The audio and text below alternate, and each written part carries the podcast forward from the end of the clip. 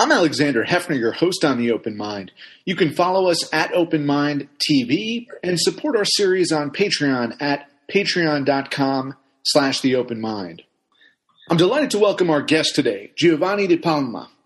He is the founder of Antico Pizza, and I'm going to ask him how you master the perfect Neapolitan pie. How do you do it? well, if there was one answer, we would all have it. Uh, it, it, it's a combination of a whole lot of art and science coming together every day, and, and temperatures and ingredients and a little bit of skill, and it all comes together every day. And hopefully, you you you nail it on a consistent basis. But it's it's definitely tricky to nail it all the time, you know. But if you're using the right ingredients with skill, on a bad day, it's still an exceptional product, you know. So we've got some people say the, the, the consistency mastered because we import all our flour, we fly in our cheese, we we create our own water to be, which is sounds bizarre, but we do, and um, you know we just do the old school process, no tricks, the best ingredients and a little bit of skill. Live from Georgia, I don't know if you're yep. calling in from Atlanta today. You can access these wonderful Neapolitan pies around the country when you think of the ingredients that you import, as you say, to make your own water, uh, how has the supply chain held up for you over the last year? You know, thank God we haven't had any issues. I, I, I um, and I don't really know why that is. It sounds like it would be, it should be pretty tricky, but you know, um, I think people out in the farmlands and, and in Italy, um, were able to still continue. They were, they were essential people to the Italian, you know, the country of Italy and their community. So they were still able to make fresh mozzarella and, and mill flour and, and, and, um, you know, tomatoes we kind of buy, you know, we, we go to the harvest and we buy for the year. So we were protected there. So you know, I, I, I mean, between what we had in New York and here, we, we weren't really affected too much. Just now and then a little shortage or a delay, but nothing, shockingly, nothing terrible, especially when we rely on Italy so much, which was uh, devastated by COVID. What is the situation right now with your restaurants and the pizza making process, which is obviously intimate, involves yeah. the water, the dough, the sauce.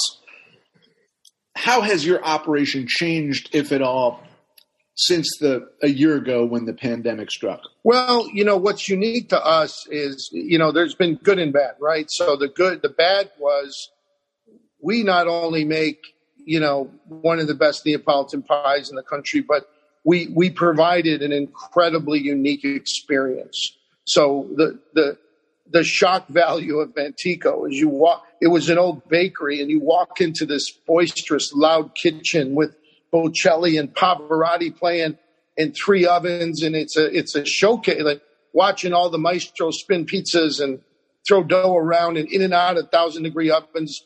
It was part theater, you know. So we we lost that component because the kitchen would be jam packed, and you know that was the fun of it, right? So we lost that part of an experience. What we gained was the next day, we turned that kitchen into a frozen pizza shipping operation, literally the next day after we closed. Uh, you know, so in takeout and pizza in general boomed. So our takeout business went way up. Our, our dining experience obviously went away for a while. And then it's still not fully back. And then and then we got in the frozen shipping business and we started shipping to our celebrity clientele in LA and New York. And, and, you'd be shocked at how much pizza we send to New York City, to Brooklyn. It's unbelievable. Hamptons, still in, in LA, Beverly Hills, and most of Northern California, Florida. We, we ship quite a bit of pizza. And so that's a long term sustainable business for us now. And, and I'm not sure if you're familiar with Barstool Sports, but it didn't hurt when he came on and said it was like the best Neapolitan in the country. And that literally crashed the servers. So the good and the bad. The bad, we lost the experience. The good, we somehow got something pretty close in your kitchen. So that sort of saved us. I would surmise to say, Giovanni, that you you replicated the authentic experience. I've had a lot of pizza of the fresh variety in the sense of coming right out of the oven and the frozen variety. Right. There are some decent frozen pizzas. Yeah. Yours sustains a quality that is truly remarkable. Thank you. Thank you. Well, we, you know, it was one of those things we had, we had, we had already somewhat perfected it, not to high volumes like we're doing, but we perfected the process because we were shipping the pizza around the country to our A-list clientele in Beverly Hills in New York for years, and said, you know, and very famous people. I'm not going to name names, but they're they still order now, and and they would say, "Geez, you know, Gio, one day you got to like start shipping this stuff and selling it to like Whole Foods. It's unbelievable." It's, they, they would say it's better than their local pizzerias. So so we kind of had it teed up and ready, and we just weren't ready to do the volume. But then we caught up quickly and figured out the packing, shipping, and and, and mastered it. You know, to where you make comments like that, which is flattering. But it just, um, yeah, we have it down. And what we found out, and what the whole world found out, especially when Barstool was doing their reviews, was that geez, there's a lot of very average pizza in the frozen industry, right? And like famous pizzas were getting very low scores and you, you know it's like a 20 billion dollar business frozen pizza. So and then frozen pizza exploded during covid. So you know the the silver lining for us was that we were able to do create this product that put our quality into a box and got it to your front door. And that's been incredibly successful and rewarding for us. We're lucky. So t- tell me about the history of the San Gennaro. Well, you know, like I I love those peppers for many years. They're unique. They're we call them dolce piccante peppers because they're sweet and spicy. And I said one day, you know, I'm going to put these on a pizza and change the world. And and I worked on the flavor profile um, nobody ever really put them on a pizza. To my knowledge, nobody ever did. And they're bright red, which is San Gennaro's colors. So Naples, you see San Gennaro, he's always red, everything red. And Tutto Rosso. So like I said, I'm going to call it the San Gennaro, the saint of Naples, whose blood liquefies in Naples every year. So, so when I put them on and I found the perfect sweet Italian sausage I love from Chicago, and I caramelized the baby onion and mozzarella de bufala and semar, and we we we made it. And I said, I don't know. I think that's shockingly good, right? So that was it. And then three weeks later, a, you know, a well-known local writer came in and had the San Gennaro and said, "Pizza changed her life," you know. And she's she's she's pretty tough on some chefs sometimes. She, and and next thing you know, we the Food Network called and we won like the best pizza ever in America for the San Gennaro. So that's the story behind it, and uh, it's the biggest seller next to then the Diablo and the Margherita. But the San Gennaro is what people they drive 50 miles to eat it. What about the history? Speaking of the Italian people, you mentioned before that with respect to the imported ingredients, Yes. It was largely business as usual. But what about your own connection to the history and heritage of the Italian identity? Um, well, you know, my grandfather made pizza in Naples, and you know, he he migrated, he immigrated to America, and you know, and uh, made pizza in New York when he was young, and and uh, my grandmother cooked in Naples, and so so you know, when I started making pizza, and I actually trained and worked in Rome, so I'm one of the few Americans that actually ever made pizza in Naples, like worked, like was there, like not just took a class, paid, wrote a check and came back. And I went to flour mills and I went, I learned pizza from planting the wheat in the field all the way to you eating it, enjoying it and everything in between. So you, you ask a maestro pizzaiolo, they say, what do you mean flour mills? We just buy flour. Like, no, I started in the flour mill. They call Molino in Italy. So I worked at three mills, learning in their labs, training about wheat and the variety of wheat and why the flour is so different in Italy and New York and, and in America. And then it took me to my grandfather's town where there was a little molino there called San Felice, which was the, our patron saint. And my grandfather's name was Felice di Palma. So when I went to that town, it was like this, you know, I don't want to get too, you know, you know, like religious, but it was like this light and, you know, like, um, this is my destiny to be here. Is this is this is not an accident, right? So I partnered with the mill. I started importing their flour, and that flour is super special. That and Caputo are the best two in Naples, and uh, and and that's the flour of our family's village in Naples, and and, and it became a very famous flour, and uh, it's it's a big part of why the crust and the dough is so special because the way they mill, uh, you know, flour in Italy, and ironically, um, you know, it's not a carbon friendly idea, but footprint, if you will, for but you know they buy the wheat from Canada and America, and then it's a special soft wheat that they don't have in Italy. They have harder wheats, and then they mill it to where it's so fine, but never bleached, never bromated, never enriched. It's just golden color. So wheat is gold, flour is gold. When you open a bag of flour and it's white, something's wrong. So right. that was like the foundation of understanding, and then everything from there to you enjoy it. I did. I went every like every mozzarella made mozzarella in Italy. Everything tomatoes went to the tomato farms. We have our own harvest now with a company in Italy. So, so that was my journey, you know, and that's how I learned about why things taste and feel differently in Italy than they do in America. And what about the water that you mentioned? You, you say, you know, you're you're basically making yep. your own water.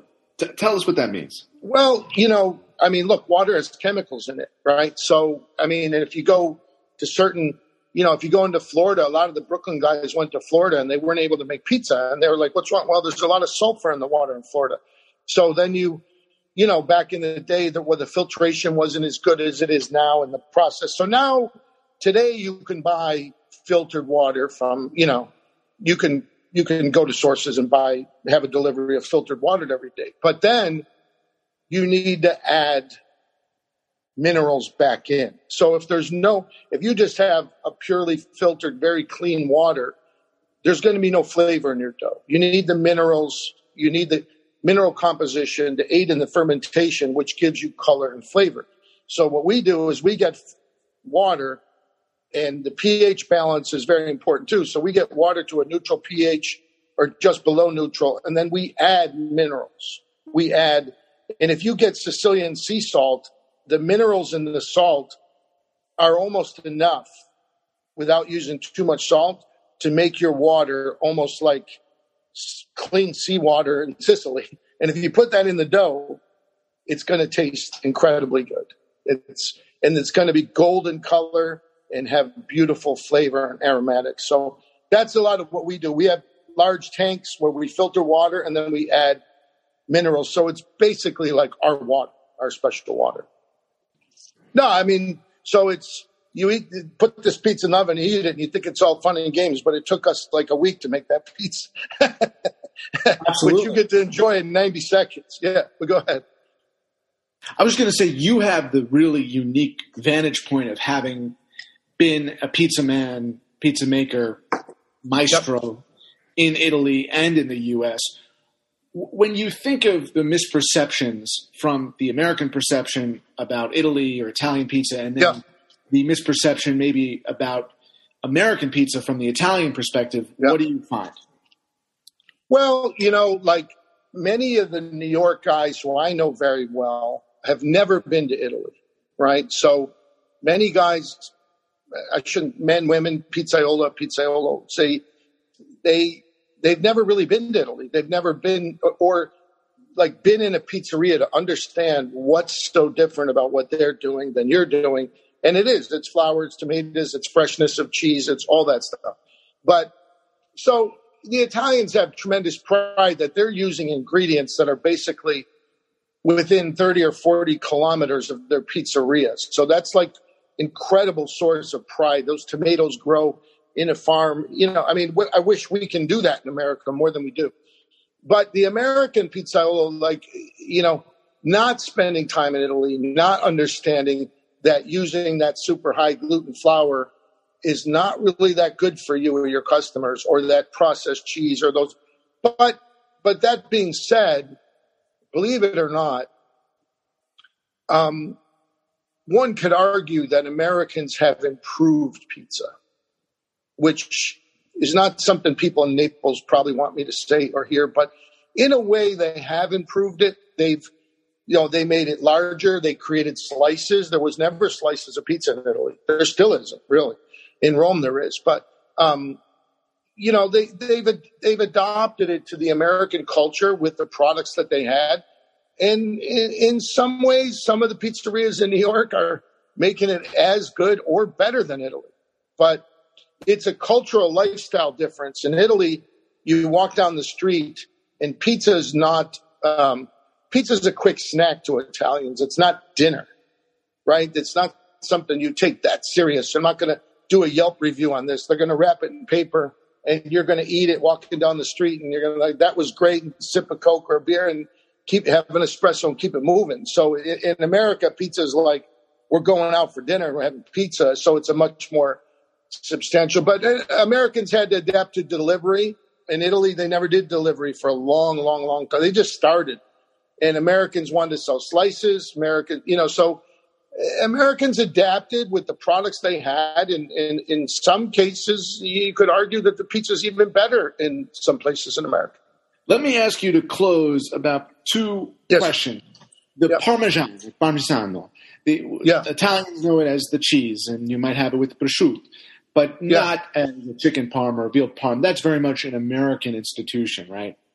Yeah, the the chicken parm, veal parm, eggplant. Well, melanzane parmigiano is is is a dish from Napoli, but it's it was turned into chicken and veal. Well, you know, in America, but no, but in in, in Parmesan Reggiano is the king of all cheese. It's an right. aged cheese. It's a rich cheese. You you really wouldn't put that on it, but um, eggplant parmesan was created in Naples, somewhat similar to how we have it in America. And then, of course, we added chicken because Americans love chicken and chicken parm. That that's a good example. I mean, chicken parm is a phenomenal dish, and we sell tons of it at Gio's. It's phenomenal dish created by Americans. Doesn't exist in Italy. But what is the Italian perception though of those commonly served chicken and veal parmesan? Yeah, they say that's that's Medigan, you know, like fettuccine alfredo. They was like, but but when they ate it, if you if you make it the way I, now I'm making chicken parm with Bell and Evans organic chicken, homemade breadcrumbs, mozzarella, fresh mozzarella, fior di latte, San Marzano. So an Italian comes from Naples to my neighborhood, believe it or not, they want to eat the chicken parm. They're like, we don't have that, mate. That's delicious, you know. So they get excited. They eat steak pizzaiolo here because they can eat pizza and pasta every day, right? So they try American stuff. So Italians, in summation, their mind is now opening up to, hey, you know, we could evolve and change because there's some things they're doing in America that are great, better than us. And then, and Americans are now going to Italy more and more to understand that the freshness and quality of the ingredients make a big difference. Let me ask you about that yeah. to close yes. here. Yes. When you talk about the freshness of the vegetables, um, we host yeah. a, a Greek American chef based in Texas. Uh, you, being Italian American, understand yeah. that, and with travel restrictions, it's unlikely, at least for the next year, possibly sooner, Americans will be traveling. But you know, in, in the same way you say the Americans were able to master pizza and maybe even perfect it more so than the European. Yeah. Is it true to your in your estimation that that we still haven't mastered and may never be able to master organic produce, vegetables specifically in the way you know the Italians do in the countryside? Is that just not ever going to be possible domestically? Uh, it, it, it, can be for small quantities at very high prices. but I don't think on a mass level to feed America. I'd say the answer is no. Is that because of geography and climate? Yeah, well, yeah. I mean, you know, and Italy seems to have a, a, great climate all over Italy to grow, and and they have the Mediterranean sun and the right, you know, mountains and valleys and and, and geography to to grow incredible amounts of, you know, and they just they don't use chemicals, just the sun and the water and the land. But, um, you know, I I think you know Italy has always been natural, and so to be organic in Italy is not a tough thing to do. They never really were. They always pick tomatoes vine ripe. They never picked them green and then ripened them with a chemical on a truck. You know, so it wasn't a stretch for Italians. But even bio, they call it biologic over there. It's it's pretty expensive in Italy too. It, it, it'd be a tough. It's tough, you know, to it's really certification that costs all the money. So like, but Italy says, hey, we've been natural, naturale for all these years. We don't, we don't need to say organic because we're not really doing much to the, the produce anyway. We, we, we, we really don't. I mean, we, we pick it and we either consume it or we can it super fast. And like San Marzano tomatoes, from the time they're picked, they rest and they're in a can in 48 hours and they don't do anything to them. Just put a little salt. That's it. So, um, so, I mean, for the mass, for the masses, organic is always going to be smaller quantities and much more expensive. Giovanni Di Palma, uh, Gio, thank you so much for your story, your insight, and for your pizza. Um, I suggest everyone find your pizza uh, as delectable as uh, any you could find in coming straight wow. out of the oven. Um, thank you, thank, thank you, you, so, much. It's an honor, and we're we're we're we're honored to talk to you, and we're we're happy we survived COVID, and we look forward to you know a lot of fun back in our kitchen sometime soon, and and taking in patrons and enjoying the Neapolitan experience of our neighborhood. Good chat with Absolutely. you. Okay. Thank you. Ciao. Grazie. Stay well. Ciao.